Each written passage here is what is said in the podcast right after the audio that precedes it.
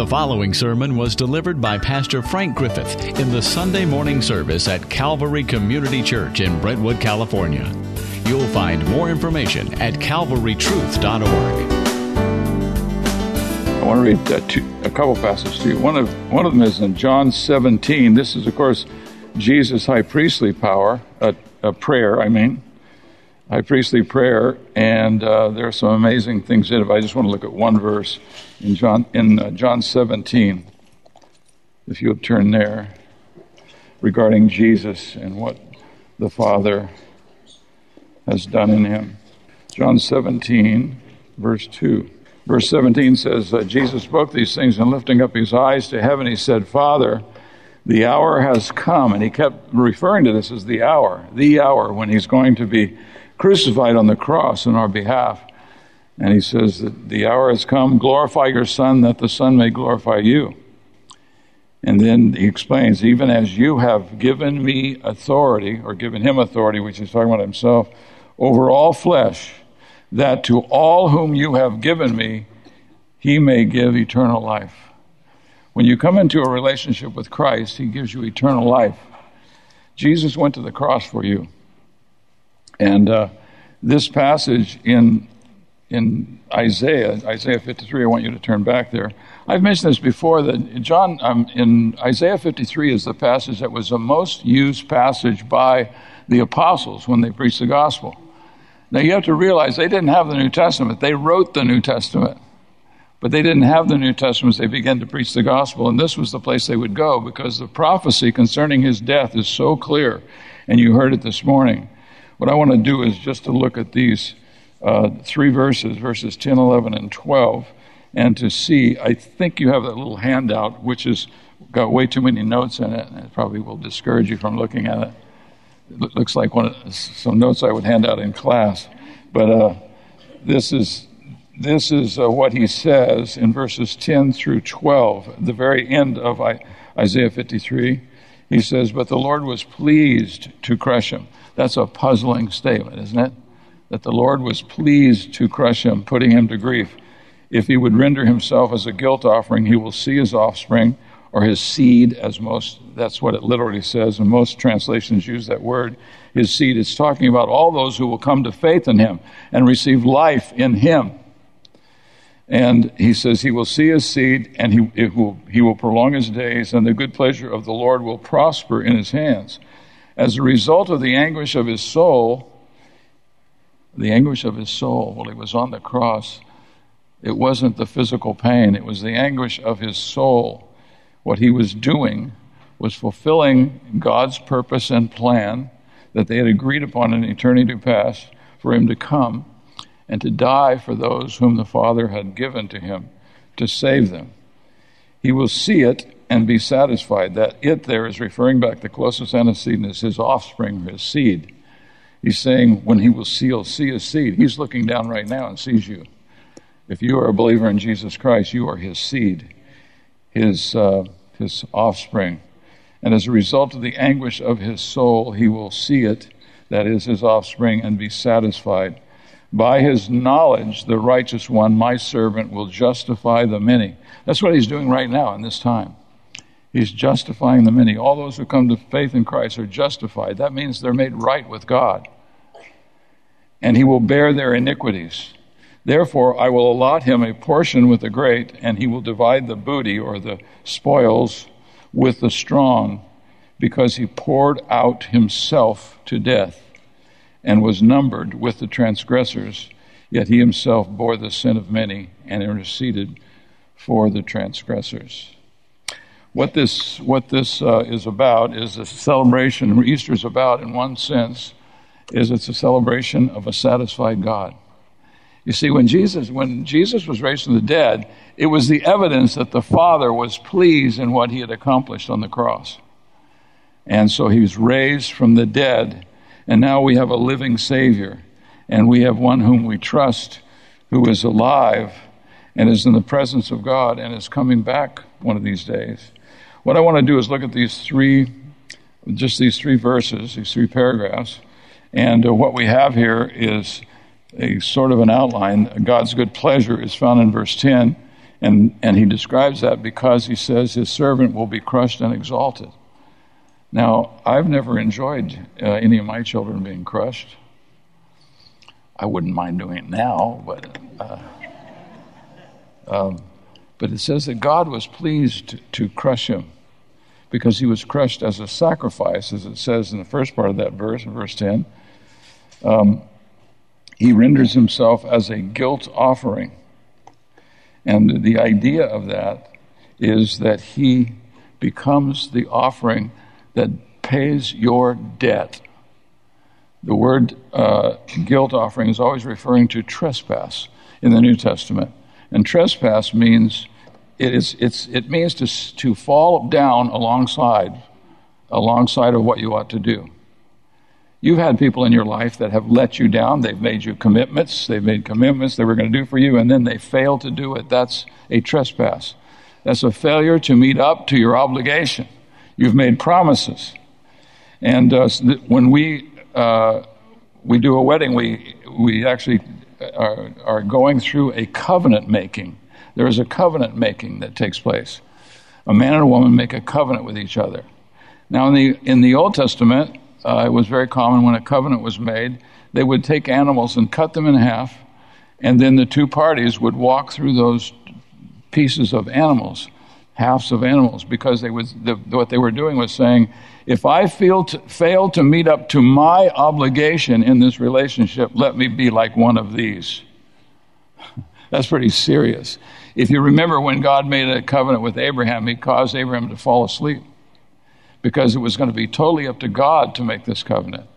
And so God gets these animals and he cuts them in half, and then he takes Abraham and as he comes out of his sleep and walks him through these animals. What we have in the new covenant is Jesus has already paid the penalty for a broken covenant.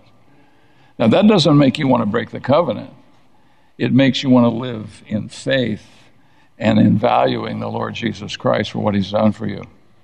He's took your place and he's paid the penalty of a broken covenant. Um, in Hebrews 9:26 it says this it says now once at the end of the ages he has put away sin by the sacrifice of himself. What he's just been talking about is how the priests had to go into the temple every year and offer a sacrifice for the people. But he says, But Jesus came, and once at the end of the ages, it says in most translations, he put away sin by the sacrifice of himself. That is, he put away your sin by the sacrifice of himself. Now, the, in the way that that's translated, the end of the ages, is a little bit confusing because the word that's used there means the high point of the ages. It means the crucial moment in the ages. The only way you can make sense of the ages is if you understand that Jesus came into this world and he paid, put away sin by the sacrifice of himself. That's how he did it. Don't you love that expression, he put away sin? It's wonderful uh, instead of hiding it, instead of acting as though we have no sin, we have come to discover that He put away our sin through His work on the cross. And He did it at the high point of the ages, which means He did it at the crucial moment which brings all the ages together. The ages are these periods of time in which God does particular things, and it's all leading up to something. But he says the crucial moment, what was, lead, what was being led up to, and then what everything flowed out of was the work of Christ of putting away sin by the sacrifice of himself. And he was the only one who could. And that's what he did for us. And so God's good pleasure is that his servant will be crushed and exalted because, not because he loved to see him in pain, but because he loved to see the work, the handiwork of his doing Imagine as you look around this room, there are many people, probably most of you have come to faith in Christ and your sins have been forgiven. Isn't that amazing? He took your sins away, and there, He doesn't count them. Or sometimes you count them. Sometimes you're thinking, uh, you know, I'd like to, I would like to pray, but I just feel like God's probably pretty upset with me the way I've lived. Oh, you don't understand.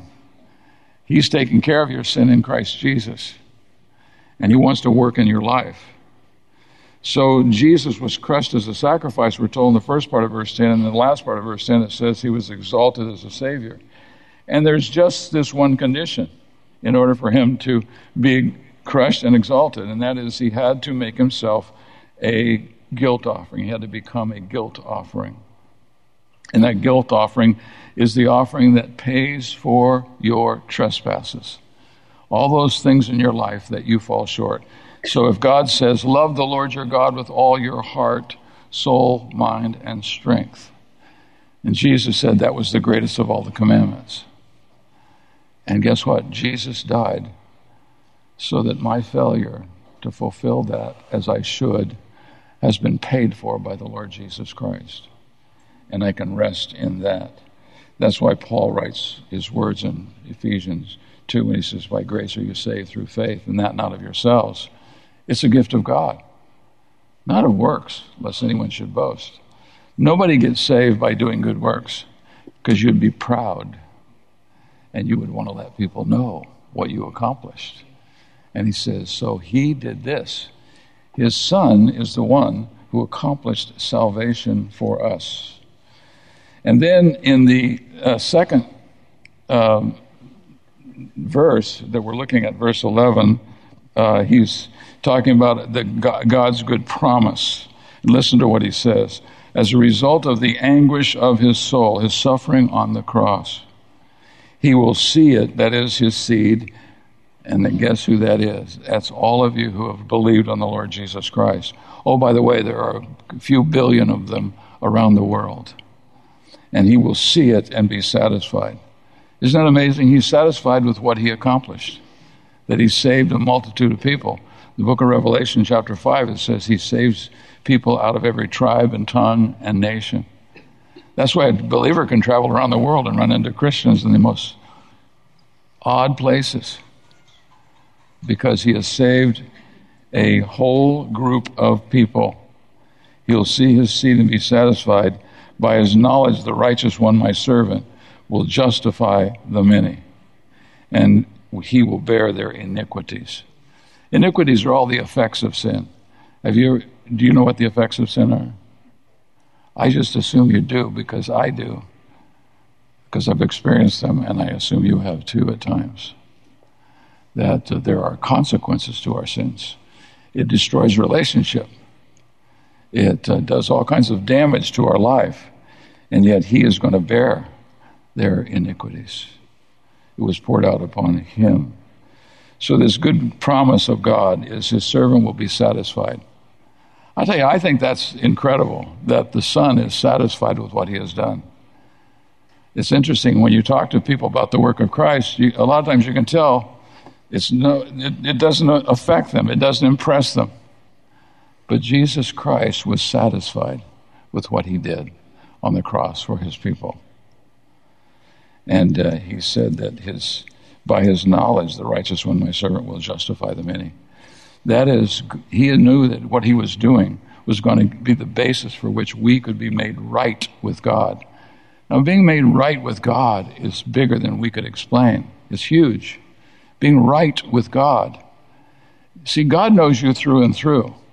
You can be right with a lot of people because they, they can't see in the dark. They can't see what's going on in your life. They can't see into your soul or your spirit or your, or your heart. But Jesus can and he's satisfied with what he has done because his salvation is a real salvation that touches a person in every area of their life. In fact, he empowers you, he so changes you in, in giving you the Spirit that you actually find yourself loving God with all your heart and soul and mind and strength. I uh, have a friend I haven't seen for many years, but he's over in South Africa and he's a church planter. In fact, he's real sick right now. And uh, he does evangelism among people in very poor circumstances, living in little villages and huts. And he preaches the gospel. What happens is people get saved. That happens when you preach the gospel. And so they, they form churches. 15 to 20 people get saved in a little village, and all of a sudden they realize that they are a church because that's what happens when people get saved. It forms a church. And so they begin meeting together, but they don't really know what to do. And they don't have any professionals over there that come in and show them what to do. And so these are the instructions he tells them. He says, Well, you know, Jesus said you are to love God with all your heart, soul, mind, and strength. And so that's all you do. Just shape your service around those four things loving God with all your heart, singing and praising Him like we did while ago. We're saying words, we're singing words that are so amazing. Glory to His name. And uh, he says, So you sing, and then you love Him with all your soul, which means you pray. You come before Him and bare your heart and soul to Him. And then you love Him with all your mind, which is instruction. So someone needs to teach the Word of God. And guess what? God raises up people in those kind of circumstances to teach the Word. Not through a seminary, not through a Bible college, but through the Word of God. And then he says, Love Him with all your strength, which is service. You serve Him. And I thought it was so simple uh, the way that you, you, you, can organize a church. And this is what he's done. He's got hundreds of these little churches in existence in South Africa. And this is what they do. And I think it would be just a great joy to join them in worship, wouldn't it? And you could love God with all your heart and soul and mind and strength together with fellow believers. That's one of the most wonderful things about being the Church of Jesus Christ is when we meet fellow Christians, we know we are of the same family and we have the same Father. The same Father. And so when we pray, we say, Father. We call him Father and we tell him what's on our hearts and we make requests of him because we know he's prejudiced towards us. He loves us. He wants to meet our needs. He wants to bless our lives. So God's uh, good promise is that the Son, after completing his work, would be satisfied and that he would bear he would offer a sacrifice that would be the basis of our being justified and then he would bear us. He would deal with the consequences of sins bear iniquities. Isn't that wonderful? Man I, I would hate to have to bear the consequences of my sinfulness in the past. I would and in the present too. I would hate to do that. But he's borne them and so we've been set free and then finally, in the, the third paragraph, a third uh, uh, verse, in this verse 12, God's good reward, his servant will reign. He'll reign victorious, he says. You see that in verse 12 as a result of, I'm sorry, therefore, I will allot him, this is God speaking, I will allot him a portion of the great, and he will divide the spoil with the strong. In other words, he's going to be a mighty deliverer he's going to affect so many people. I forget how many billion Christians there are in the world, but wouldn't it be something to be in the midst of all the Christians in the world in some place? I don't know how you could hold a billion people. Is, is that possible? I don't think so. But uh, there's a billion, over a billion people who know Jesus Christ, and he says that he's going to divide the, the spoils. It's like the spoils of war. And the idea is Jesus Christ wants you. He wants your heart. He wants your soul. He wants you to be His. He wants to bless your life. And there are others who want you too. Satan wants you. He wants you to believe his lies. He wants you to be influenced by his desires for you. But he says he's going to allot him a portion with the great, and he will divide the spoils with the strong because he poured out himself to death and he was numbered with the transgressors, and he himself bore the sin of many and interceded for the transgressors. Interestingly, here, he's going to reign victoriously because he suffered vicariously. Now, vicarious suffering means he suffered for somebody else, not himself. And in the last four phrases of this verse, in verse 12, he describes the kind of sacrifice that Jesus was in these four expressions. First, he says, in fact, I think I put that on here. Uh, first of all, he was a, it was a voluntary sacrifice. Nobody twisted his arm. He and the Father and the Spirit decided on this plan. And at the right time, at the high point of the ages, at that perfect moment, Jesus came into the world. And he grew and developed as a man. And he lived the life of obedience to the Father that made the people in that part of the world so angry they wanted to do away with him because he couldn't help but claiming by his words and actions that he was the Son of God. And so they wanted to kill him. They wanted to put him to death. What they didn't realize that was God was using them to accomplish his good purpose of his son paying for our sins. And so he describes his sacrifice this way it was a voluntary sacrifice. He poured himself out, he gave himself up. I don't know about you, but a, a very um, a deep uh, reaction I have to all suffering is is to avoid it. You know what it's like to have pain and how you, you jerk back, you pull back from it. You don't want any part of it. But it says he poured himself out to death. He volunteered. He, he, the Father sent him into the world. And that's why he said in the garden, remember? He said, if this cup, that is, this death, this kind of death, this death which is the outpouring of, of the wrath of God and the wrath of men upon him, he says, If there's any way that I could not drink this cup, and he stops right there. It's a, it's a funny thing if you're studying the language, it's like a, he stops in mid sentence and he changes the whole tenor of what he's saying. He says, If there's any way I can not drink of this cup, then he says, But not my will, but your will be done. Not my desire, but your desire be done. So he was voluntary in this as being a sacrifice. Secondly, he was substitutionary. Now these are nice big words, theological words, but they're wonderful. He's he stood as your substitute. Listen to these words. He was numbered with the transgressors. That expression means he identified with us. He identified with us when he went to the cross. It's, it's a stunning thought, but this is the omniscient God the second person of the Godhead. He had all knowledge and the ability to know all things. He knew about you at this point already, even though you hadn't been born yet. And he goes to the cross knowing those for whom he's dying and who's going to receive his salvation. But and so that's why it says he was numbered with the transgressors. You're thinking, uh, well, was those two criminals on each side of him? They were transgressors. That's true, but he was numbered with us. He died the death we should have died. And then he was an atoning sacrifice, and that word is just a big word that means he paid the price for us, that God was satisfied with the payment. Uh, that's the, the, the word that we use in the New Testament for this is found in 1 John 2, and it says, He is, if any man sins, we have an advocate with the Father. John actually says this I'm writing this letter to you, this little small letter to you that you could read in 10 minutes.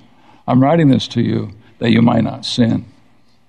But if any one of you sins, remember at that very moment we have an advocate with the Father, Jesus Christ, the righteous one. Now, the word uh, uh, that's talking about this this one who stands in, in the front of God for us, he stands with God being our defense, is the word that we would use, the, the word we would use in English would be, he's our attorney. He's the one called alongside of us. He comes alongside in order to work for us and for our situation. And so while you're sinning, this really struck me when I first saw it. While I was sinning, Jesus was was defending me before the Father. He wasn't defending my sin. He was defending me as one for whom Christ had died, and that my sins would be forgiven, not punished, but forgiven. Isn't that amazing? That is an amazing thing. My dad, um, he gave pretty good spankings, but he would always say to me this, and I actually thought he was telling me the truth. He said, he would say, Son, this is, this is going to hurt me a lot more than it's going to hurt you. And the first time I heard it, I thought, You got to be kidding. But after I watched his life, I believe that that's exactly how he felt. Um, the Father has allowed the Son to come into his presence and defend us. And so he has made propitiation for us. Now, making propitiation is a word we don't use every day, but it's a word that was used by people in the first century who had any kind of religion because it had the idea of, of satisfying the one to whom we had, against whom we had sinned. He's been satisfied by the work of Christ. So I don't have to look back. I heard a preacher one time say, we were visiting some family, we went to church with them, and this guy was saying, one thing you should do every time you pray is confess every sin you can remember because you may have forgotten one. And I thought, wow, that's the silliest thing I ever heard. You mean my forgiveness is based on me remembering the sins I did five years ago? Good luck. But he has made propitiation, which means he has satisfied God. God is actually satisfied with those who come to his Son in faith and receive eternal life from him. You see, God is really big on this. He wants his Son to be glorified by saving a multitude. He once said he wanted his Son to be the firstborn among many brethren. He wants to save a great, great multitude of people because he wants his Son to be the firstborn among a huge family. I, have known two ladies who've had 10 children. And I kind of watched them. I got to know them pretty well. And I always thought, wow, this, these are really strong women. How do you take care of 10 kids? I understand that giving birth to 10 kids is a big deal. But what about raising them? We had a lady in our church here in the first couple years, and she uh, was homeschooling her children. Now, some of them were already, already grown up and gone to college. They all did very well. But she was homeschooling 10 children. That's amazing to me. But God wants His Son, through His work on the cross, to save a huge multitude of people.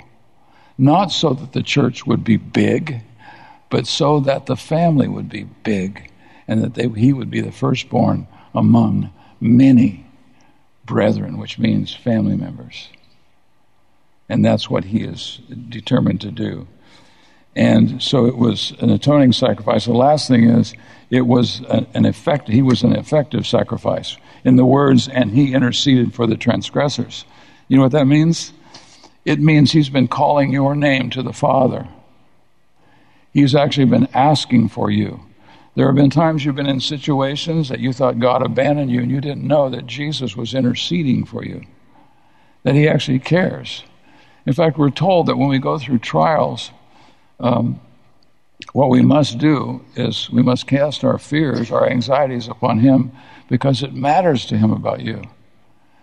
And He says this right before that humble yourself under the mighty hand of God. Now, the mighty hand of God means God's sovereign hand and his work. The things that you think, why would God allow this? I don't know, but he's in charge. And don't ever think, well, he couldn't do anything else. He did it because of his love for you, that he was working in your life. And so Peter says, humble yourself under the mighty hand of God by casting your fears upon him because it matters to him about you. He cares for you. And he cares for you like nobody else. In fact, that's why he sent his son into the world to be the sacrifice for your sins so that you could come to him and be saved and forgiven and reunited with the Father. And you could call him Father. I'm sure if you're not a believer, you would be very uncomfortable in praying like that if you thought somebody was listening. Our Father in heaven, hallowed be your name. Your kingdom come, your will be done on earth as it is in heaven. Why do we call him our Father?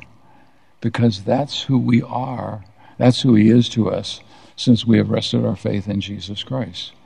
And that's why Christ was willing to do all these things and be this kind of a sacrifice, so that he would bring us into the family, give us life and forgiveness and reconciliation. And so that's all I want to tell you on this Easter Sunday that God, the Father raising his Son from the dead, was evidence that he was satisfied with the Son's work. And the prophet here tells us some very specific things about it that he was satisfied with everything that Jesus did. And it's the basis of the salvation of the worst of sinners who will come in repentance and faith. And repentance just means change your mind about your thinking, change your thinking about the way you picture God. You know, when in the fall, I don't know if you go back and read the account, but you'll see that Adam, he took on a, a real, a quick, crooked way of looking at reality. He thought the world was a totally unsafe place and that God was not interested in protecting him. But that was because of the fall. He believed Satan. And, and Satan told him, if you will eat of this fruit, if you'll commit this sin, this rebellion against God, then you'll know good and evil. Well, that was true. He did. He knew good and evil because he had committed evil for the first time, being disobedient to the Father. But guess what? God has done something about that. That's why we don't care. We don't, it doesn't matter what kind of sin your life has been characterized by, there is forgiveness. There is forgiveness. He's a good God. I just got a phone call from Kevin. I don't know if some of you would remember him. He came up and gave his testimony and he told us that he toured California in the prison system, that uh, he was all over the north and south because he was in prison doing time because of his lifestyle. And his brother was praying for him. His brother was a member of Valley Bible Church, and he had a friend that prayed with him all the time. And so Calvin was living in, in prison, and he was really going downhill. It wasn't, it wasn't doing good to him. And, and yet his brother was praying for him that he would come to faith in Christ. And something happened. God answered his brother's prayer. His brother had died, but God brought Kevin to life. And uh, he comes to Valley, and they, they're going to baptize him. They're getting ready to baptize him. A guy in the, in the audience stands up and say, Hey, could I say something? And he came forward and he says, Nobody knows me here, but I was one of his brother's friends.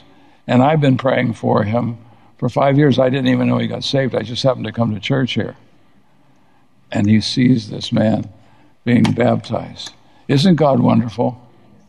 Isn't he wonderful? I don't know who you're praying for, but don't stop. Don't stop. In fact, take on a few more. Pray for those that you know that need Christ. Pray that their eyes would be open, their heart would be open, that the Spirit would open their eyes to the glory of Christ and bring them into the fold and into the family. Let me pray. Our Father, we thank you so much for the grace that you've manifested towards us. We thank you for what your Son's done. We thank you for the fact that he has satisfied you and you raised him from the dead and he's a living Savior. And we are so grateful for that, Father, that he's a living Savior and our trust and our hope is in him.